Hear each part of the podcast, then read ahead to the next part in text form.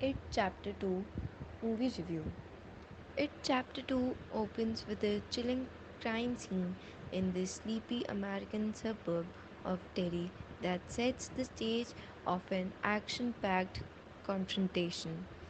Director Andy and writer Gary show us glimpse of the present day situation of the members of the loser club, except Mike who stayed back in Derry as the town librarian for others who have moved on uh, life in the city.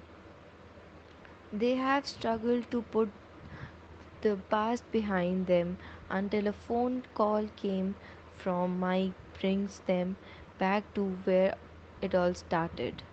The film travels seamlessly between the past and the present situation, but for those who haven't caught the original connecting the dots might be difficult. That said, the flashback scenes featuring the young cast are undoubtedly the best. The scenes successfully merge terror and humor such that you are left wa- wanting for more.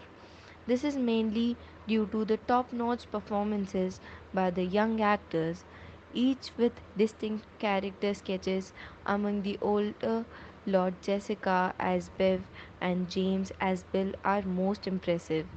The rest of the cast performs well, but in comparison with their childhood counterparts, the chemistry feels severely lacking. Meanwhile, the film's antagonist, Bill, as the clown and its many forms, is at his devil- devilish best and never fails to send a chill down your spine. His scenes with the children are the most terrifying.